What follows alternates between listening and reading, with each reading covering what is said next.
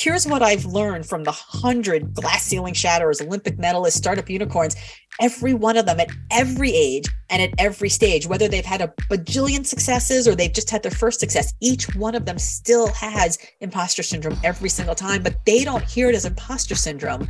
They don't hear it as a limitation, they hear it as an invitation. They hear it as a sign that they're on the right track, that it's exciting and it's new and it's interesting. Greetings, everyone, and welcome to Unleashed, the fastest hour on the internet, where every episode we feature a best selling author or world renowned thought leader, all in the name of helping you elevate your leadership impact. I'm your host, Jeff Tetz, and I want to thank our season sponsor, PowerEd. PowerEd is an award winning division of Athabasca University who partners with organizations looking for impactful online learning solutions. Their on demand online offerings include leadership, project management, artificial intelligence ethics, digital transformation, embracing allyship and inclusion, and digital wellness. Check out the team from Athabasca University at athabascau.ca.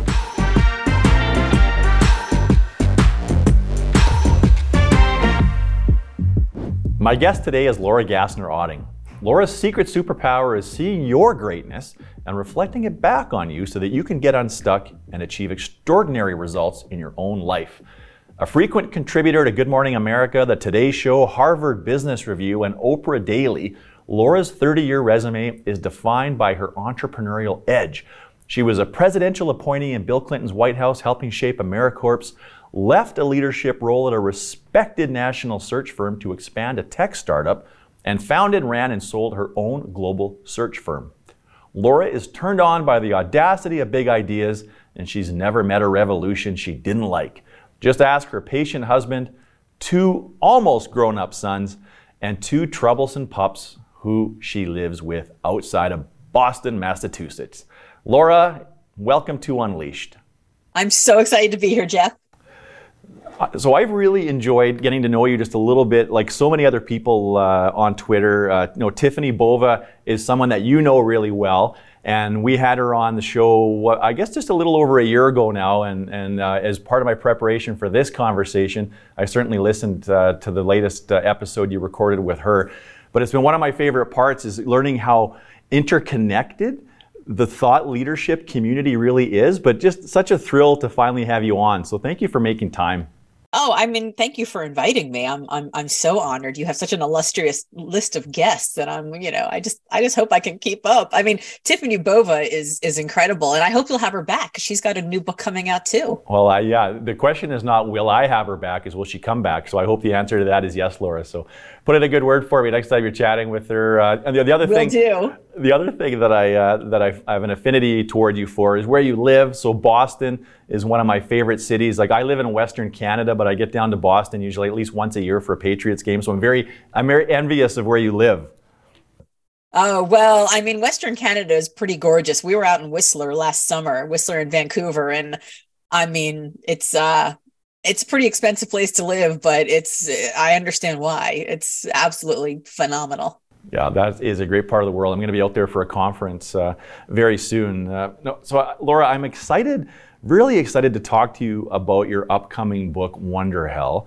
But there, there's a few things just in your background. Like you have such an interesting background and such a diverse background, and this is definitely sort of a personal curiosity. But one of the things I wanted to ask you about was you had a chance to work in the Bill Clinton White House, and I, what was that experience like? I'm just fascinated to hear a little bit about that. Yeah. So, I mean, I should preface this by saying I was like 22 years old, 22, 23, 24, 25 so so much of that experience for me was just about being young and being single and this sort of romantic moment in my life where like there was nothing but possibility.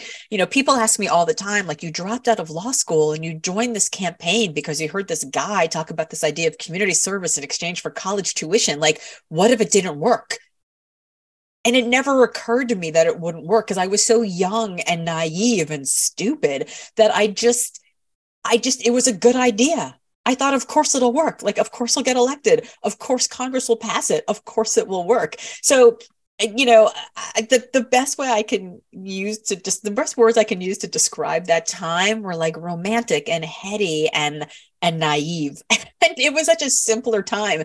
It also they were the last two years before Newt Gingrich became Speaker of the House. And so, uh, you know, uh, that really heralded a change in politics in, in the United States where it became much more vitriolic. So the, the, the election of 19, 1994, which was a midterm election, really changed the tenor it was really like the the beginning of like fox news and republican you know talk radio and so the first two years were this like really exciting sort of Camelot kind of feeling that were there. And then the last two years were this like really hard and ugly and like mudslinging, you know, Monica Lewinsky, like all that stuff were like in the last couple years. So it was this, it was an interesting time. And I look back on it and, you know, I have a very sort of fraught relationship with the whole experience because at the time I was, you know, very much like, woohoo, Bill Clinton. And now I'm like, okay, there might have been some abuse of power going on.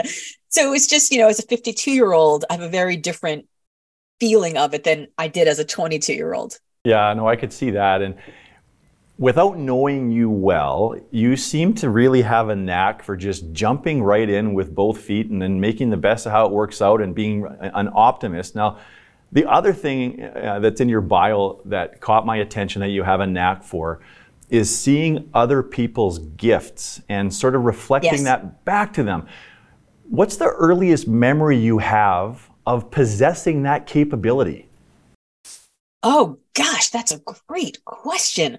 Um, you know, I feel like I've always been a little bit of an instigator in that way, and I, I, I, I, I I know that there were moments early on like when i was working in the white house one of the one of my assignments was to interview like a thousand americorps members and find the four that were going to sit next to the hillary in the first ladies box during the state of the union. So bill clinton a year into the, the presidency we'd passed uh, americorps. It was one of his signature campaign uh, legislative acts. And um, he was going to talk about it in the State of the Union. And so my job was to find four people with four great stories. They had to be diverse. They had to be telegenic. They had to have, you know, compelling stories, but not like trauma porn stories, right? Like they had to be exactly the right mix. And so I interviewed like a thousand different people. And then I found these four. And and I think that was probably the very beginning of me looking at people and seeing what makes them interesting and what makes them great. And then I went from working in the White House into executive search, where my job was to call the most successful people in the world and recruit them away on behalf of my clients. But in order to do that and to feel really, uh, uh, to be really compelled by increasing inclusion and diversity in the C suite ranks in these organizations, I very often had to find people who were the first of, right, of whoever is going into this organization. And often my clients would say, Well, I can't quite put my finger on it, but I'll know it when I see it. And I'd say, Well, if you're going to know it if you see it, it means you've seen it before. And a lot of times when you hire the first of, you haven't seen it before and you're not hiring on track record, you're hiring on promise because that person hasn't necessarily had the opportunity to be able to have the track record. And so I think because I'm an eternal optimist, I, I look at people and I see promise very early. But as I'm talking about this, having never been asked this question before, so I'm sort of thinking about it as I go. It's such a good question. I'm a raging introvert. Like I make my living as a public speaker and I have to put myself out there, but I like if I go to a party, I'm like standing in the corner by myself. And so I think in my early years, I probably spent a lot of time standing in the corner, sizing people up and feeling like I could be comfortable in social and then eventually professional environments because I could. I learned to read people and read the room and understand what was happening. And so I can sort of give you the dots from where I see it professionally, but there's probably other dots earlier that formed the person that became that person. Yeah, that that's a wonderful answer, and and I ask it because I'm I'm always fascinated in people's origin stories, and I think that a lot of times like a big part of life is getting back to the gifts that we developed in childhood and and I think the people that oftentimes live the most fulfilling lives, they, they figure out what their gift is. They find a way to make a living on that gift. But so often those gifts were with us way sooner than maybe we realized. So I think that's a phenomenal answer. I love how you sort of backtracked it and thought about it uh, as you were going there. I know. I'm gonna have to write a blog post about that or something. This is a really, it's a really good, it's a really good question because, you know, when I was in executive search, we look, I used to ask people all the time, like, you know, tell me about a, you know, a parent or a coach or a or a mentor or somebody who impacted you and you would hear these stories about people and then you would say well you know what are some of the characteristics or the traits that you picked up from them? And then as you're going through the interview process and eventually the reference checking process you start seeing little sort of you know you got to see the dots that are there and sometimes you see things like you know i was raised by a control freak and so i always learned i always wanted to control things. And then in the interview process you're like oh there's the control freak coming out. In some ways good in some ways not so good. Let me scratch that itch in the in the you know in in, in the uh, reference checking process to see if there's an issue there or not an issue there. And so i love that question of sort of going back to the beginning because i think we all are formed very early. And then the question is like does that manifest in good ways or does that manifest in ways that are holding us back from everything we can be? Yeah that's well said. That really that resonates with me a lot. Now, I, I want to get to your latest book, uh, Wonderhell, in a second. But you have said that the genesis or the idea for the book came about because of how you were feeling after launching your last book, Limitless. Can you yeah. take us through a little bit? What were you experiencing and what were you going through that led you to this discovery of Wonderhell? Yeah. So I wrote Limitless because I had been asked to do a TEDx talk, and that TEDx talk got some attention, and I started getting offers for money to go speak places. And I'd spent 20 years in executive search. So I'd been in the deliverables business. Like I couldn't finish a project without having like a three ring, you know, four inch binder that I had to give to my clients. Kind of a pain in the ass, right? Consulting is annoying. Like you have to like produce all these things. And then I sold that company to the women who helped me build it wrote this blog post, got asked to do this TEDx, and then suddenly I'm like getting flown places to go speak. And I was getting paid like $1,500, you know, like I wasn't getting paid a lot of money. But as I started getting offers for more and more money, I started noticing that all the people who were getting what I considered real money all had books. So I was like, I better get me one of them. So I wrote Limitless basically in six weeks. It was the culmination of 25 years and six weeks of what I learned as an executive recruiter but that book came out and i thought three people would buy it like my mother my father and maybe my sister used from my dad right? Like i really did i just i only wanted it as like a fancy business card. Like put me on your stage pay me more money. Here's like i know things. Here's my book right? That's the thing. And then it debuted at number two on the washington post bestseller list right behind michelle obama which sounds really impressive except she was like eight and a half million books ahead of me. But it still debuted at number two and in that moment, I was like, well, that's kind of cool. And I had just spoken at an event where I was the undercard for Malala, like Malala, Malala. I like a selfie with Malala, I had like the bestseller, you know. And I'm sitting on the airplane on the way home and I'm completely exhausted from like book launch and just like getting out there and doing all the things. And I'm on a red eye um, because Malala Friday night, my goddaughter's bat mitzvah Saturday morning. Like can't miss either one of them. So I'm on this red eye and I'm so tired and it's four in the morning and I can't sleep. And I open up my laptop and I just like type out this screed of a post on Facebook and it goes something like it's 4:28 a.m. or maybe it's 1:28 a.m. or maybe it's 7:28 a.m. By the way, I was coming back from Vancouver of this thing. I was like all night flight. It's like I don't know where I am, but I'm 1,200 miles from where I started and 1,200 miles from where I'm going. And between the blur that was yesterday and the blur that will be tomorrow is the space I'm in right now. And the space I'm in right now is wonder hell. It's amazing. It's exciting. It's humbling. It's wonderful that anybody wants to even read a word that I wrote.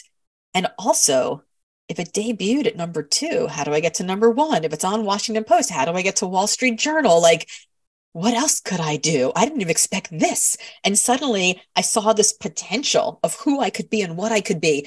And immediately I started feeling this crush of anxiety and uncertainty and, uh, and, and self doubt and imposter syndrome. Like, who was I to think I could do this? So it was wonderful, but it was also hell. It was wonder hell. And everything that I read was like, if you can name it, you can tame it. And I was like, well, that's nonsense, right? Like, I don't want to tame it. Like, I want to know what's in there. I'm excited about this.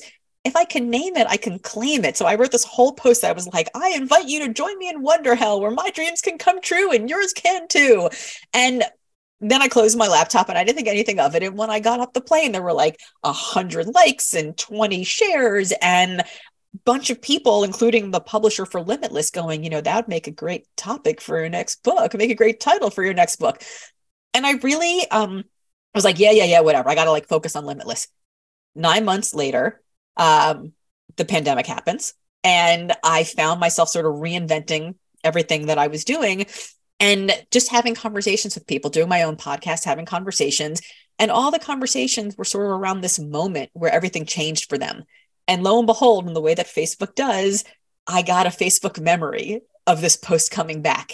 And I read the memory and I was like, oh, that's the moment, this wonder hell moment. All these people have all gone through the same thing. And suddenly there were themes that emerged. So the book really came out of me being in wonder hell and thinking like everything I've read, you know, I think there's got to be a way through it. So I read like had I crushed it and I 10xed it and I leaned in and I did all the things I was supposed to do. And it didn't get any easier. Every time I was successful, it got harder. And I was like, there's got to be a way out. And so I did all these interviews and I found out that, in fact, there's not, but there are tons of lessons that we can learn about how not to survive these moments, but actually how to learn how to thrive in them instead.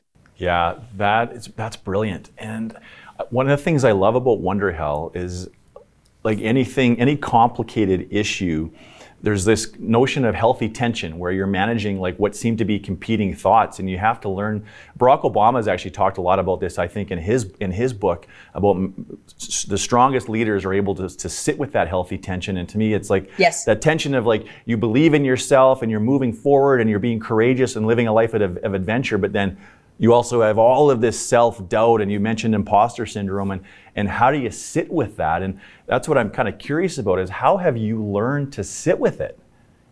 Yeah so um, the preface of this is that in um, in 2012 i had what i like to describe as a, a, a midlife crisis where i decided having never run a mile in my entire life that i would run the boston marathon. As you mentioned i live in boston I can't qualify. I'm very slow. To call what I say is running would be an insult to actual runners out there. But um, I decided I would run the Boston Marathon. And my husband was like, You're insane. You're not going to do it. And I was like, If I can get a charity bib in the next five minutes, will you support me? Like, will you not tell me every mile this is insane? He was like, Yes. So I posted on Facebook that I wanted to do it. And within five minutes, I had a bib um, because I'd spent 20 years working with nonprofits. So I had I mean, I'd game the system for 20 years. I had plenty of contacts. So um, I decided to run the marathon. And one of the things that the marathon coach told us over and over and over again is the key to accomplishing anything hard is being comfortable, getting comfortable with being uncomfortable. And you have never experienced discomfort like when you're running a marathon, right? There's this moment um, that that when when you train for a marathon, which is 26.2 miles, you only run 20 miles in training. It's as far as you get. And then on marathon day, you get to mile 20.1 and you're like, I wonder what happens now, right? Like, what, what I wonder, I've only got 10K left. I've run a 10K before. I could probably do it, except I've already been running for three hours. So I have another hour of running. I don't know. And like a voice pops up on one shoulder that's like, you're going to do it. You're going to do it. Like, walk, crawl, doesn't matter. Like run you're going to get through the finish line and you are going to be forever known as a marathoner right? Amazing. And then as soon as you get through that thought another voice pops up on the other shoulder and it's like what are you doing? You're crazy. You're going to die out here. This is the dumbest thing you ever decided to do in your life. And only one of those voices gets to win but you're out there and you're like or in my case i'm very slow. Um and you have to make the decision. Like you are the only one. Nobody is pushing your legs forward. And so in this moment when you're like i don't know what happens. I don't know how to do this. I'm chafing in all the wrong places. Everything's uncomfortable. Every voice inside of me is screaming like stop. You have to get comfortable just pushing through it. And i think that experience of being comfortable being uncomfortable like not having any idea how it's going to go pretty much sits you very well for entrepreneurship, for leadership, for Wonderhell. I I I found being a leader to be so much more challenging than being a doer or being a manager, right? Because you can control all the things that you want to control. And at the end of the day, people are just going to be people, right? Like I had a, I had, a, I had an old friend who'd said like, this work would be great if it weren't for all the effing people, right? I was like, yeah, that's exactly right. So I don't know. I think the pursuit of certainty and of comfort is a fool's errand because I don't think we can ever have it. I think the only choice is to be comfortable being uncomfortable. Yeah, I agree with you. And I mean, if, if we stay the same and, and we resort, uh, if we overcorrect to comfort, the world is changing around us all of the time. It always has been. And I, I think it's pretty clear that the world is not slowing down. It's, it's, it's changing even, even, even faster than ever so I, I, wanted to go back to what you said uh, in this marathon example. You've, you know, you've got this supporter on your shoulder and the naysayer on the other. Are there some tactics? Because I, I kind of look at it as a almost a form of exposure therapy that we're not just born being comfortable in discomfort. Are there some like are there some tactics that you've used to try to lean into that discomfort to silence that naysayer? Yeah, I mean, I think the hard thing about doing hard things isn't the hard, it's the do right? It's the do. And and so here's the thing, like I didn't have to I didn't wake up one day and say I'm going to run 26.2 miles.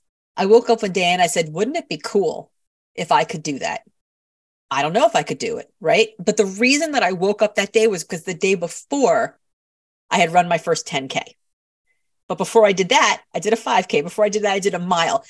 Right before I turned 40, I walked into my kid's school and the head of the school was standing there. Her name was Ellen. She was like a 65 year old woman, and she looked strong and she looked bright and she looked lean and she just looked healthy.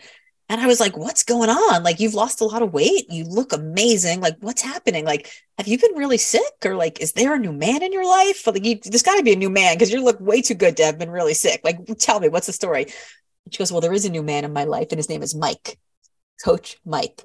And then Ellen proceeds to drag me to the dirtiest, dustiest, dankest, like high school gymnasium floor you've ever seen in your life, where Coach Mike would have us do 45 minutes of calisthenics, after which he invited us to the opportunity to run a mile. Now, running a mile meant like 37 times around this gym, and he counted. Like I tried to cheat and I couldn't. He'd give you like these little straws you had to throw down each time.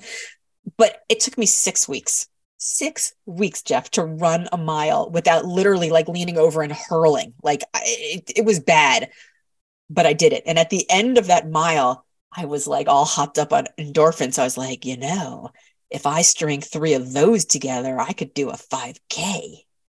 So six weeks later, I did a 5K. And at the end of that, I was all hopped up in endorphins. I'm like, you know, if I string two of those together, I could do a 10K and on and on. And as I mentioned, I live in Boston. So every spring you see these people running, you know, down the street and it's so inspiring that I was like, maybe I could do it. And again, as soon as I saw the image of myself possibly crossing the finish line, I was hooked. I couldn't not do it, right? I couldn't. And this isn't if you can dream it, you can do it. I was doing it. And because I was doing it, I was able to dream the thing, right? So I remember walking in to the very first day um, of training, and the coach is standing there, and I was like, Hi, coach.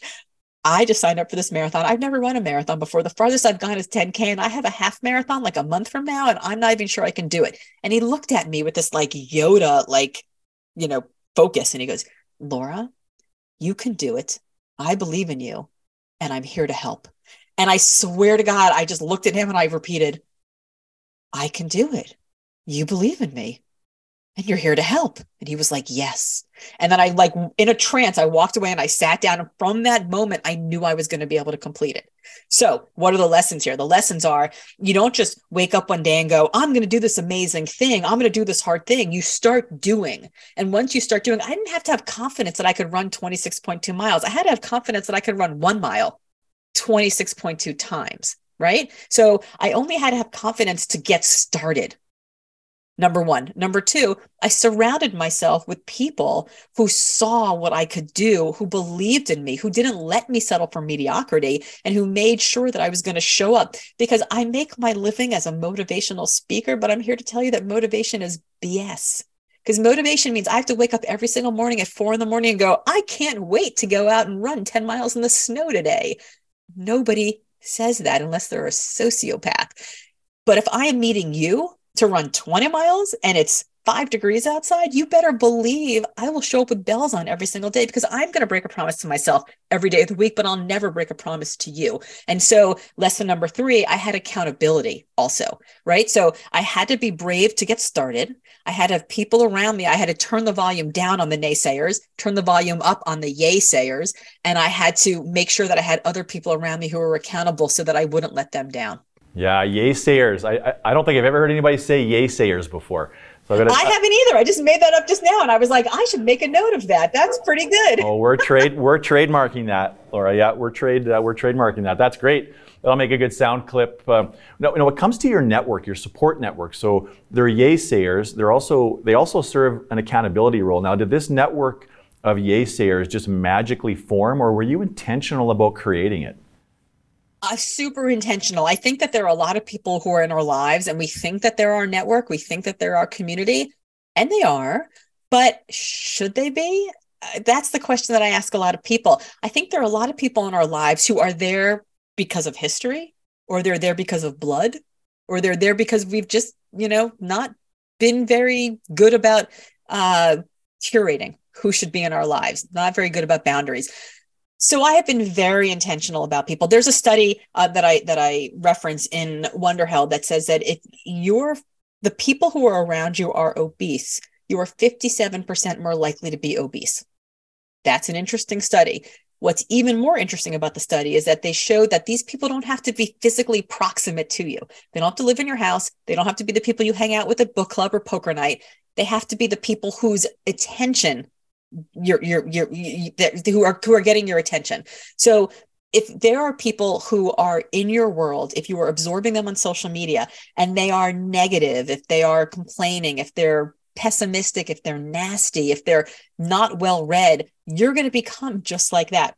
What they think becomes what you think. What they socialize becomes what you socialize. What they normalize becomes what you normalize. And so I was very I was very uh, intentional to make sure that the people who are around me, whether it's physically around me or just in my, you know, intellectual ethos or, or, or ether, I, I made sure that they were people who are further along the path that I want to be on, I aspire to them. They're peers of mine who want the same things, who who who uh, have the same values and the same measures of success, or maybe they're mentees who I'm bringing along. But by helping them and teaching them, I'm reminding myself that I actually do know something about something, which, by the way, helps a lot with the imposter syndrome problem. So I've tried to make sure that the people who are around me are not just um, yes men or yay sayers, right? But they're the ones who see me, who truly see me, who know what I'm capable of, and who don't let me settle for mediocrity, who want to make sure that I am bringing my best every single day and I'm not letting myself down or letting other people down. And, and I, in turn, do the same for them. Yeah, I wonder if that same study you referenced is the one that also talked about divorce rates being a bit of a, of a contagion. Uh, Laura, do you have any tips? Oh, I've noticed that. I've noticed that for sure. Yeah. When my um when I was a kid, apparently I came home when when I was in second grade and I said to my parents, "Are you guys getting divorced?" And they were like, "What are you talking about?" And I'm like, "Well, everyone else's parents are getting divorced. Apparently, second grade was like the year when everyone's parents got divorced." And then when my oldest was in second grade, I noticed that a lot of the parents, because it's like the older one's in second grade, the younger one goes to kindergarten, and all of a sudden the like the dynamic of the household changes because the people don't have you know little ones at home, and all of a sudden it's like it's different. And and then once one does it's like you just there is i i always call it divorce contagion. That's funny. Like you just notice that it just it sort of happens. Yeah for sure do you have any tips? We are. I should say we are recording yeah. this on my 25th wedding anniversary. Okay. Though, so everything's good. Yeah, everything everything's, everything's good at the Otting household. Yeah, just to confirm, we have it on record. Everything's good. do you have some tips for getting the most out of that support network? Like, what does that look like? Yeah, I mean, I, I you're asking me at a very interesting time because I am I am I am in ask mode right now. Like every email, every tweet, every Facebook post, except for today's, you know, happy anniversary post, but everything is like, please buy my book. Please tell people about my book. Please share about my book. So I am very much in ask mode. Now, ask mode doesn't work unless you spend a lot of time in give mode, right? So, um, I think a lot of times we feel like we don't want to network. So we feel like networking is a dirty word. I don't want to go and, you know, ask people for stuff. But the truth is that most of the time you're networking, you are networking, searching for ways that you can help others, you can connect others, you can share your knowledge, you can help them do whatever it is that they want to do. So I like to think that if, if, if I am doing my job right, I have shown up for people far more than I've asked them to show up for me. In fact, when Limitless came out, my publicist said, you know, we've like I didn't, I literally did not have a mailing list when Limitless came out. It's not like I had a small one. Like I literally did not have a mailing list. And the publicist was like, How did you do this? Like, how we've never seen a ground game like this before. Like, how were you able to do it? We want to teach all of our other authors. What do we tell them to do? And I said, I don't know. Like, tell them to build a time machine and go back 20 years and show up for people. I don't really know. Like, so how do you get the most out of your network? How do you get the most out of your community? You actively, intentionally, aggressively look for ways to help them. Like you can either have a, a scarcity mindset or an abundant mindset. And it's pretty clear in our networks who has which, right? So um, the ones that have scarcity mindsets they're always there for the good times but they never quite show up in the bad times. They're they're smiles in the front but knives in the back. They're keeping score. They're they are they are um they'll help you when you ask them maybe but like they never quite volunteer whereas the people with abundant mindsets like call you like i've gotten like six texts since we've just been on this call right now with people being like happy you know book launches next week. What can i do to help right those are people who they have abundant mindsets. I was supposed to do a podcast with someone tomorrow, and she just um, decided that she had to cancel the podcast. Um, like the whole pod, not just mine, but like the whole podcast. And she's like, but what else can I do? I'll like put it on my newsletter. I'm going to 10 said, tell 17 friends to buy 100 books. I mean, she was just like boom, boom, boom, boom, boom. But that happens because she has an abundant mindset. So I think it's really important to make sure that we are showing up and giving to other people making sure that the people who are in our, our our network are abundant mindset people. And then honestly and this might be controversial i think it's really important to burn the bridge for people who are scarcity minded who never show up for you who are negative who don't are not additive to your life because that stuff is contagious too. And it takes energy and all the energy that you're spending worrying about those people you're actually not adding and and amplifying and augmenting the people who are additive to your life yeah, no, that, that makes a lot of sense. I agree with you. And if it's helpful, there's a there's actually a, a, professor from University of Michigan that wrote a book called Ask, and it's all on the science and research of asking for help. One of the things mm. it talked about is if if you're worried about asking for help, it's probably an indicator that you're predisposed to being a helper and a giver because you're so afraid to ask other people for something. Yes. And the, the other part of it that was good news is that we we grossly underestimate how willing people are to do things for us. And, and it, so it's interesting to think about it. Like, think about this. Like, when was the last time you did something for somebody? Probably pretty recently, right? Because you're an abundant minded person. How did you feel when you did something for someone else? Did you feel terrible yeah, or did you great. feel great? Yeah, it feels it feels great. Yeah, and, and I think it matters. No matter what the request is, what the labor is you have to do, who it is, a relationship. Yeah, it feels great to help right. somebody. Yeah. It feels great. So I say to people all the time, like, if you're not asking me to help you, you are denying me the gift of feeling great. Like, why not let me feel great? Like, that's a pretty good thing. You're giving me the opportunity. And I actually, so in my in my side life, I do a lot of fundraising for nonprofits and for for politicians. And I hated it when I first started. It just felt awful and yucky, and I hated asking people for money. Until finally, someone said to me, "Look, the way I ask for money is I see it as an opportunity for them to feel really good. I'm giving them the gift of feeling really good about helping a cause or a policy or a person that they care about." And I was like, "Oh." Well, that's different because I was feeling like I was like reaching into their pocket and like taking money. And in fact, I'm giving them an opportunity to be effective. How amazing is that? And so, you know, when I take that and I'm like, well, now asking somebody to buy my book is like not a big of a deal, but you know, it's still hard. You're still asking. It's still like a rejection filled, awful process. But I kind of look at it as like a research experiment. It's like a fact finding mission. Like I learn a lot about people, about whether or not they're showing up or not. Yeah, that's a good paradigm shift. Um, so when we talk about Wonderhell, I can sort of, I think the advantages are becoming really clear in this in this conversation. Like leaning into Wonderhell and it opens up a new it's almost like a new a new awakening in your life. Like you you're reaching your potential you're growing you're learning uh, you're reaching your full potential and all those kinds of things that we aspire to. But there must be some downsides or the dark side to Wonderhell if we can't leverage it. What are some of those the dark sides or the downsides of it laura?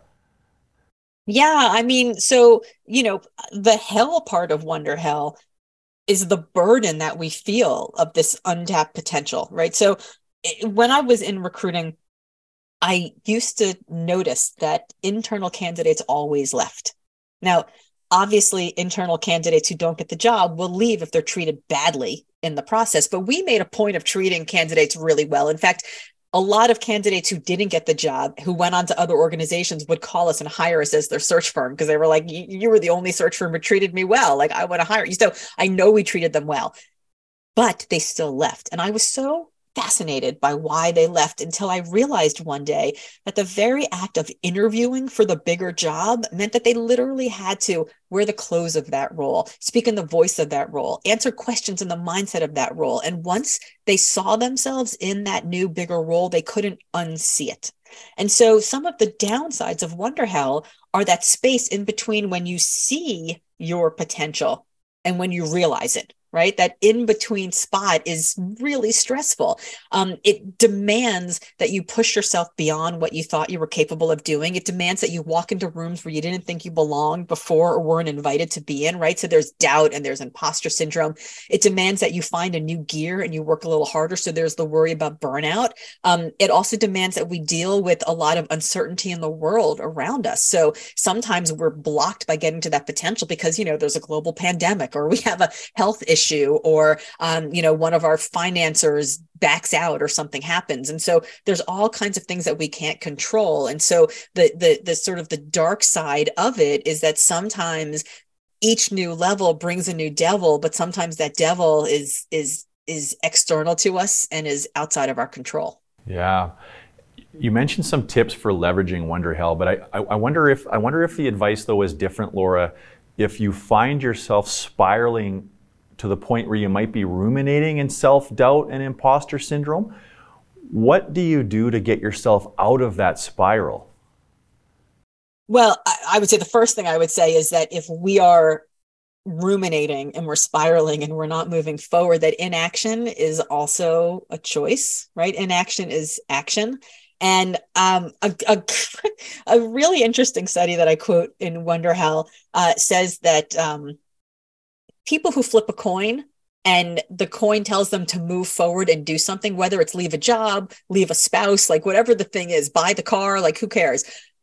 They are, when they look back six months or a year later, are happier, regardless of whether or not the decision worked out, than the people who flipped the coin and the coin said, don't do it, stay where you are action beats stagnation every day of the week. So the even just like being stuck and ruminating, I would say be mindful of that because even if you even if you're like, well, I'm not going to do anything now, unless you're actively saying i'm not going to do anything now because i need to collect this piece of data and that piece of data and save this amount of money and have that network if you're just saying i'm not going to do anything now and i'm just going to wait that's a decision that's an active decision that you're making to be inactive and that comes at a cost like there's a there's a tax on that so um that's the first thing i'll say just to just to preface it but I think imposter syndrome and doubt and uncertainty and all of those things, they're actually not bad. Like we hear them in our in our brains as like, oh my God, you haven't done this before. And really we need to reinterpret those emotions to,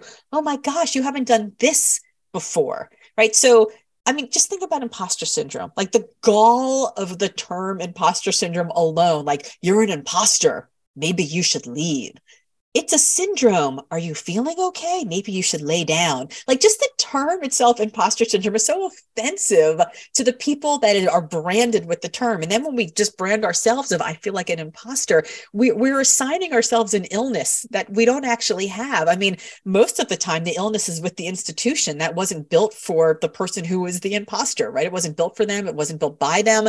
So of course we feel like an imposter, right? Like anybody who doesn't look like the like madmen in the 1950s we're imposters, whether you're a woman, a person of color, whether you're LGBTQ, whether you're an entrepreneur, right? Like anybody who's like a barbarian at the gate, we're going to be imposters. But here's what I've learned from the hundred glass ceiling shatterers, Olympic medalists, startup unicorns. Every one of them at every age and at every stage, whether they've had a bajillion successes or they've just had their first success, each one of them still has imposter syndrome every single time, but they don't hear it as imposter syndrome they don't hear it as a limitation, they hear it as an invitation. They hear it as a sign that they're on the right track, that it's exciting and it's new and it's interesting. So, you know, I think a lot of times we've been told that all these emotions that come at us, right? The doubt, the uncertainty, anxiety, these are like slings and arrows and terrible things. But really, I think that if if we renegotiate our relationship with these emotions and we see them as exciting uh, uh, you know that they're they're they're messengers that we're on the right track. We actually change our interpretation of them when we change what we decide to do with them. Yeah and i've appreciated that that conversation has been put into the spotlight in recent years. At least i think it's more recent where really successful people are normalizing self-doubt and like you can't be successful without it. So i think that i think maybe perhaps slowly the narrative that self-doubt is is actually an emotion that maybe is, is an indicator you're on the right track. And if we can reframe it, yeah, I mean, here's the thing about leaders: the closer you get to the head of the table, the more you're expected to talk, and the more you're expected to talk, the less you're able to listen. But how do you become a good leader? You become a good leader by talking to lots of people, by listening to lots of people, by learning lots of things. So the closer you get to the head of the table and the less opportunity you have to learn, the only person you're talking to is yourself. So of course you're going to have self-doubt because you're actually not having an opportunity to test the theories that are you're coming up with in your brain. So I I'm glad that that's becoming a conversation that we have. It's I just got a Kirkus review of the book and one of the lines in it is like it's a really risky narrative to like like successful people don't make for really compelling uh, uh heroes and it's like well yeah except it's really lonely when you're there by yourself and you're trying to figure it out and you're filled with self-doubt but who else can you talk to? Because like you can't complain but it doesn't make it any easier. Yeah yeah that's that's a great takeaway what you said about the closer you get to the head of the table the less people you're talking to and listening to. That's uh, that's really interesting to contemplate the implications of that. Now, as you become bolder and more successful and put yourself out there, naturally there's going to be more critics. How do you deal with the armchair critics and the haters? I mean, I'll give you the I'll give you the the like on paper answer and then I'll give you the real answer, right? I mean, the on paper answer is that you shouldn't take criticism from anybody whose praise doesn't matter to you. Fine. Okay, that's a meme. In reality, I can tell you line for line, word for word every one star review I've ever gotten but I cannot quote you a single five star review at all. I just can't. Right. So, like, yeah, they say, like, don't read the comments, don't read the reviews, but of course you do. I had a conversation with Brad Meltzer who um, is a, a, a, multiple New York Times bestselling author of, of, of historical thrillers, and I actually happen to know him from high school. So I've known him for a really long time, and and and I interviewed him for the book. And when I we talked about this idea of like critics and what do you do, and he told me this great story where um, he wrote his first book and he got 23 rejections and he thought the 24th was going to be different like this was going to be the one. Like the agent was like go home wait by the phone we're going to have a bidding war. And he's like finally i'm going to get out of debt. I'm going to be able to marry my sweetheart his high school sweetheart. Um, it's going to be amazing. And he goes home and he waits by the phone the phone rings and he picks up the phone he's like hello? And all he hears is sorry kiddo. They didn't want it hangs up the phone and he was like, fine, if they don't want that one, I'll write another one. If they don't want that one, I'll write another one. And he was like, I'm just going to do it. And he did. And eventually he's now this like incredibly, you know, successful novelist who's had, you know, like TV shows and books, you know, uh, uh, uh, uh, bid for movies. And, and he said, but every time I sit down to write, and he's written like 12 novels at this point, every time I sit down to write, I think to myself, sorry, kiddo, sorry, kiddo, sorry kiddo Because that's rocket fuel for me because all i can think of is there are so many people who believed in me who like what i write who buy my books who go to my movies who listen to my t- you know my watch my tv shows And, and I don't want to disappoint a single one of them. He goes, the rest of them who didn't like it, whatever, who cares? But I think about the ones who still believed in me anyway. And that's who I write for. Sorry, kiddo. Sorry, kiddo. Sorry, kiddo. And then I go.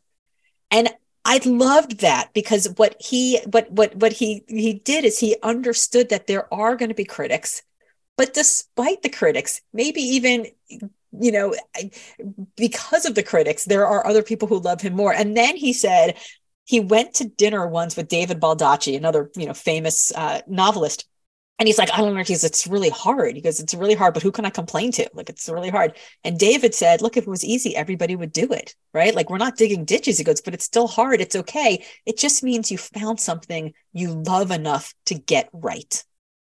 Mm. And so I think about those two things and I think, okay, they're going to be the critics and they're not going to like me. There's not much I can do about them. Right. I mean, a lot of times people's criticism comes more from their own, like what's inside of them than what's actually happening with you. But if we learn to ignore the critics and actually focus on the people who love us and who we love, right? A lot of times the problem isn't that the that the, there are too many critics. The problem is that we turn up the volume on the critics and we haven't turned, you know, we need to turn the volume down on them to just see the, the the the fans that are always there. But also to remember the reason that we care about the critics and the reason that we care about the fans is because we're doing something that we care enough about to get right. Yeah. So yeah. I think that's an important thing to keep in mind. Like, how lucky are we that we found something we care enough about to get right? Yeah, I, that's good framing. Really good framing. And negativity bias uh, runs strong through our veins for sure. But I, I of course, I like how you frame. And that, we should go to school, that. right? We should go to school on the critics who are correct. But we should also decide number one, is this somebody whose criticism I actually respect and would want? Have they walked on the path before me? Do they know what they're talking about?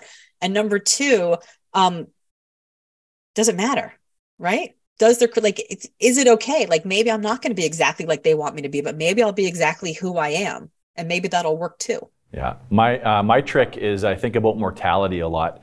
And in my uh, in my final days, if I have any warning that it's coming, I'm I'm going to be really disappointed if I let people that didn't have my best interest at heart guide my actions and my decisions. And it seems to somewhat help uh, on uh, on on most days yeah there was there was a story about an author who was i can't remember is like a science fiction writer and he's written like uh, maybe it was isaac asimov i can't remember he's written like a 70 books or something.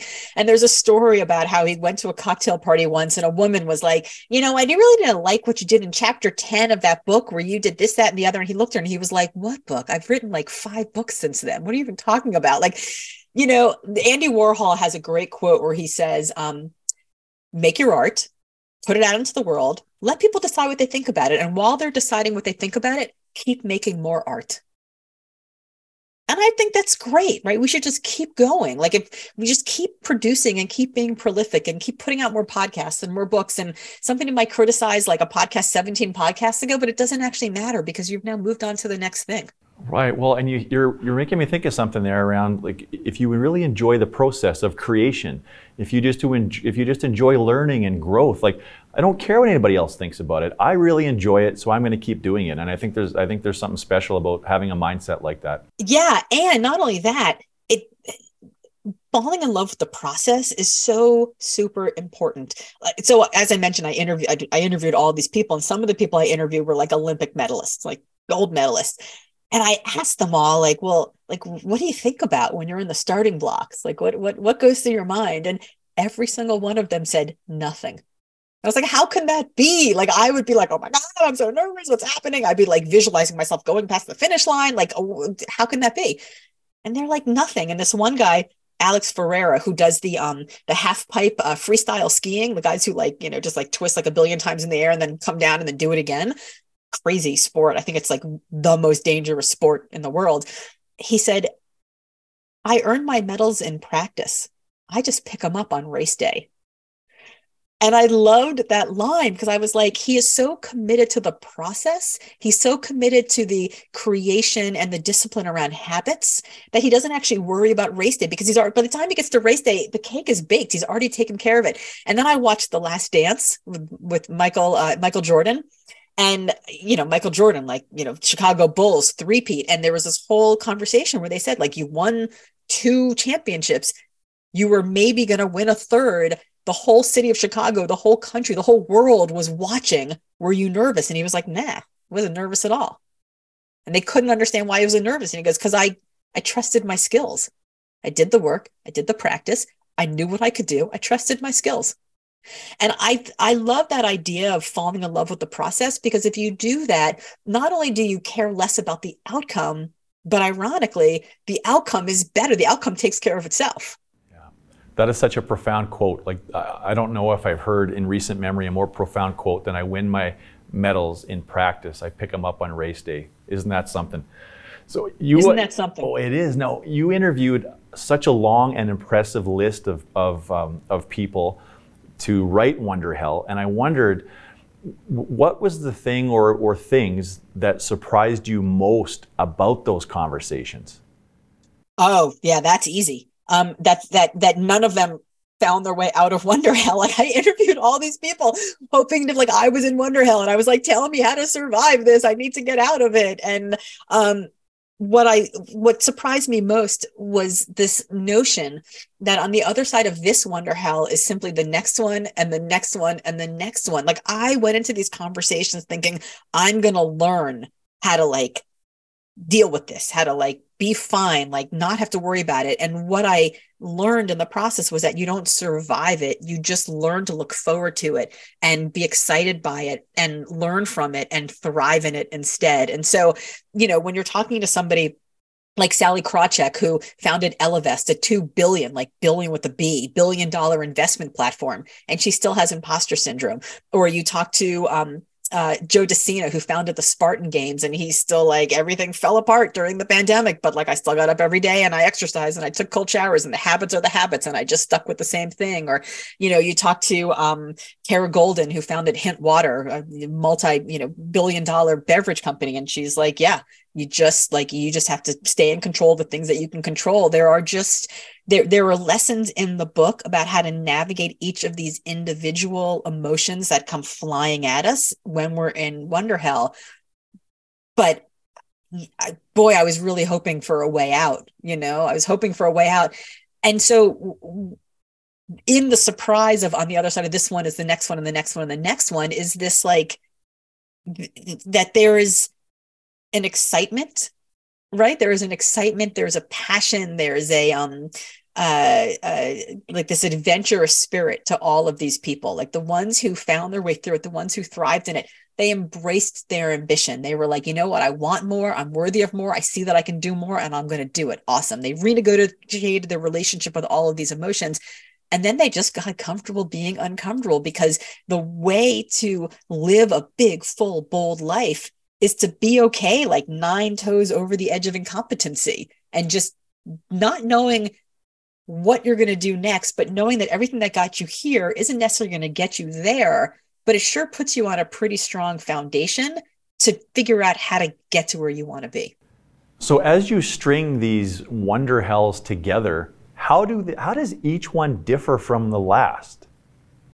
Oh, well, so so when how I string each of what together? So the, the stories. So you the... so you kind of you get into Wonderhell after you wrote your first book, and then you sort of learn how to survive and adapt in that one. Then you write it. Now you, you're writing Wonderhell, and I was just kind of wondering, does do the as you experience each new Wonderhell, do they are they the same emotions, or or do you experience? I don't think they are. You know, and that was the challenge of writing this book because like in limitless it was like okay why does success not equal happiness? It's because we think of success as this thing right that was defined by other people. Okay so that's the problem. The solution is we have to figure out you know what success means for us. And here is a specific rubric about how to figure out how to do that.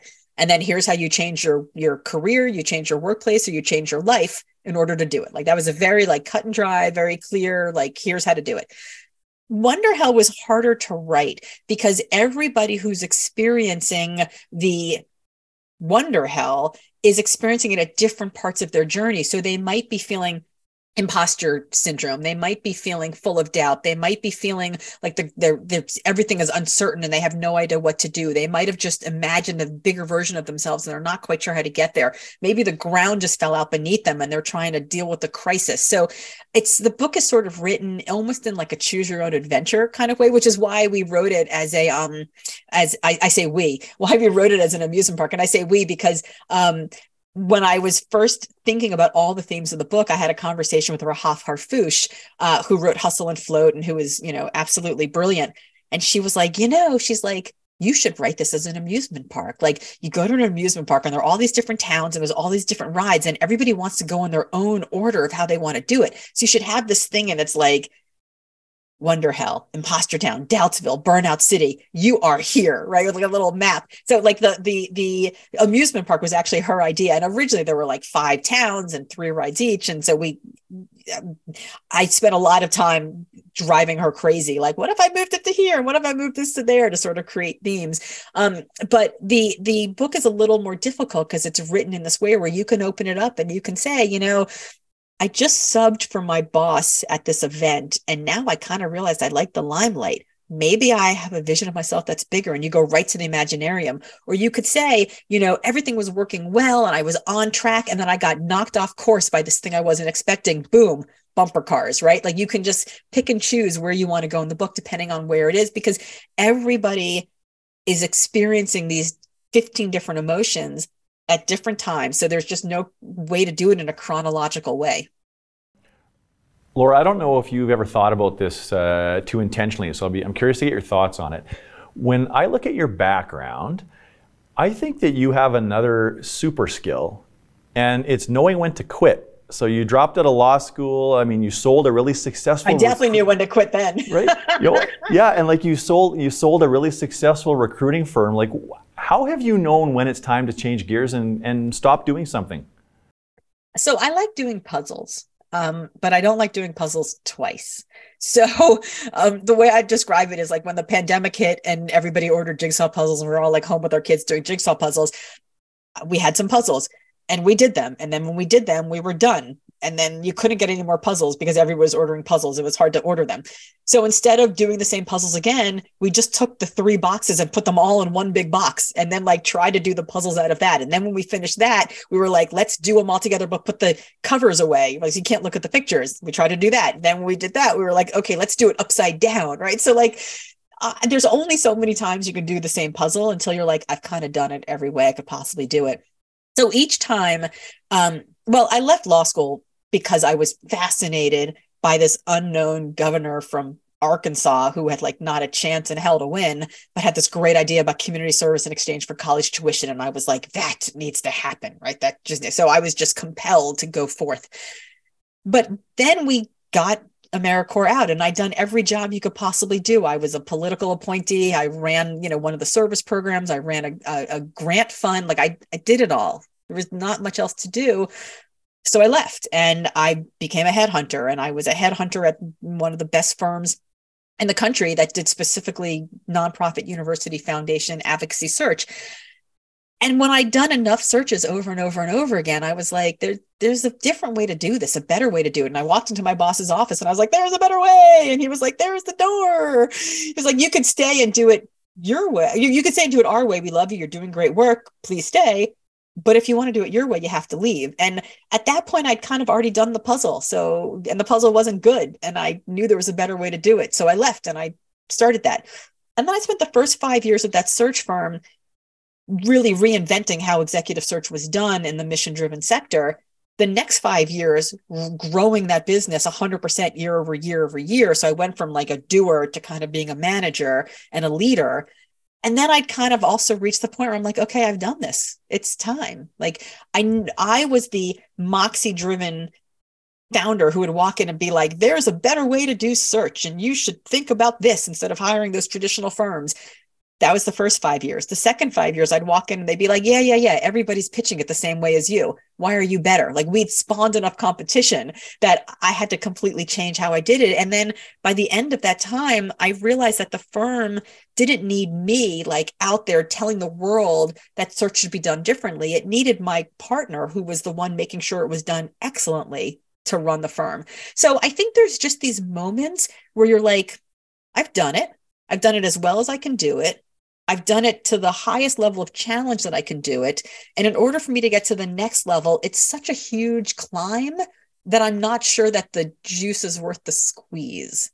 And in Wonderhell, I talk about um, Whitney Johnson, who um, talks about the S curve, right? We're at the bottom of the S curve. You're like, I don't know what I'm doing. Everything's really hard. And then the S takes off and it goes up, and you're like, okay, I got it. I'm figuring it out.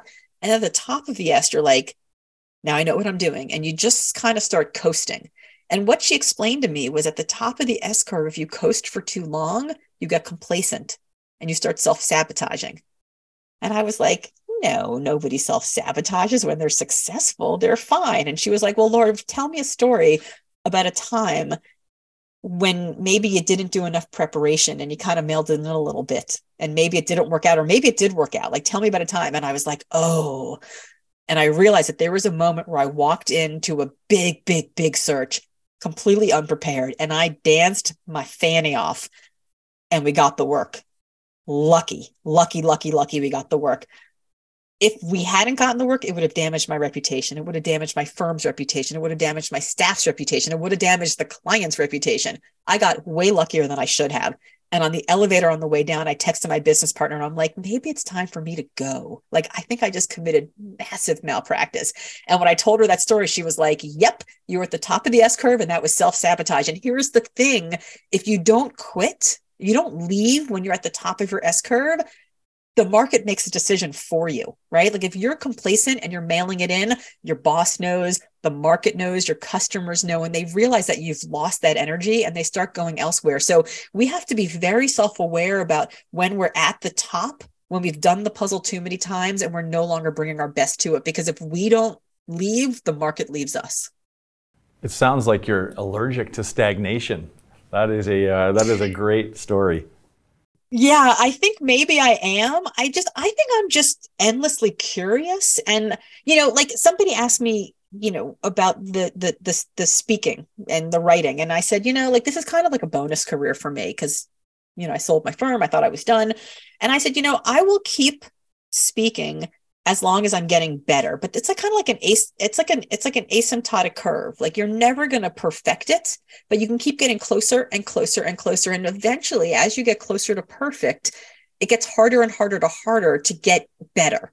And so there's like there's a certain amount that I'm willing to do. And then I don't know that I'm willing to like do the next giant push to get like the 1% better, right? But while I'm still getting like 5% better, 5% better, 5% better each time I do it, that's interesting. So it's really, I think if you're somebody trying to figure out whether you like want to stay with what you're doing, whether you don't want to stay with what you're doing, I mean, I ask myself this question Would success in this next speech, in this next book, in this next assignment, in this next project, will it get me more of what excites me? Whether it's fame, fortune, right? Like knowledge, the network, whatever the thing is, will it get me more, will it get me more of what excites me or not. And if it gets me more of what excites me, then it's worth the work. And if it doesn't, then what are we doing it for? Uh, that is very well said. Uh, Laura, you've shared so much with me today. Thank you. And I think above all, you're just you're living and breathing uh, in authenticity what it means to embrace Wonderhell. So you're such a qualified person to write that book, and I'm so glad that you did. Uh, you know, I can't wait to read it, and I can't wait for all of our listeners to read it. And I just wish you nothing but success with it. And, and thank you so much for being here with me today. Well, thank you for having me. I really, when you reached out to me over Twitter and asked me to be on your show, I was like, oh, it's so exciting. so I'm really happy to have that have this conversation. Oh, glad you, uh, glad you felt that way where do you want people to track you down on the uh, World Wide Web? Yeah, so my name is Laura Gassner Otting. All my friends call me LGO, and so I'm on all the socials at Hey LGO, H E Y L G O. Um, and you can find the book at wonderhell.com or anywhere you buy fine books. Thank you so much, Laura. And to all of our listeners, just urging and, and encouraging you to embrace your own version of Wonderhell to open up new possibilities in your own life. Until next time, thanks for being with us, everyone. If you enjoyed this episode and found it helpful, don't forget to give us a five star rating and subscribe to our YouTube channel or wherever your favorite podcasts are found. And if you're part of a leadership team and you know that your organization is capable of even better performance, please reach out to us at unleashresults.com for a conversation and learn more about how we might help unleash the potential of your team and organization.